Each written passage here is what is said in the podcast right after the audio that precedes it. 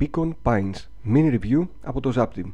Βλέποντας κάποιος το εξώφυλλο του Beacon Pines, θα σκεφτεί πως πρόκειται για ένα χαριτωμένο παιχνίδι με όμορφους χαρακτήρες ζωάκια, ό,τι πρέπει για μια χαλαρή ανασχόληση.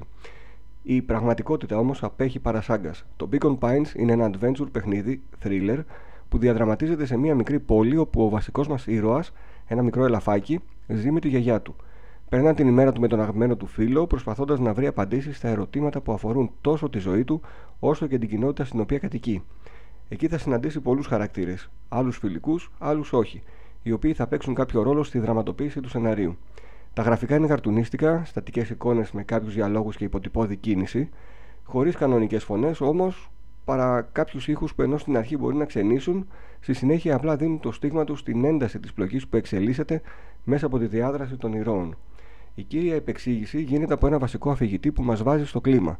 Η πλοκή εξελίσσεται όπως τα κλαδιά ενός δέντρου, με σενάρια τα οποία λαμβάνουν χώρα με βάση τις επιλογές μας.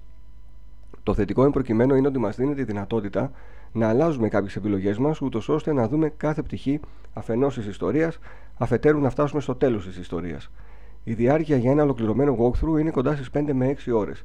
Θα μπορέσει όμως κάποιος να ασχοληθεί παραπάνω, μιας και το περιβάλλον είναι αρκετά φιλικό προς τον παίχτη, αφού τα χρώματα και τα σχέδια των χαρακτήρων είναι χαριτωμένα και δεν δίνεται η δυνατότητα μέσα από τους διαλόγους με τους NPCs να προβληματιστεί περαιτέρω για κοινωνικά ζητήματα που ενδεχομένως να τους αφορούν.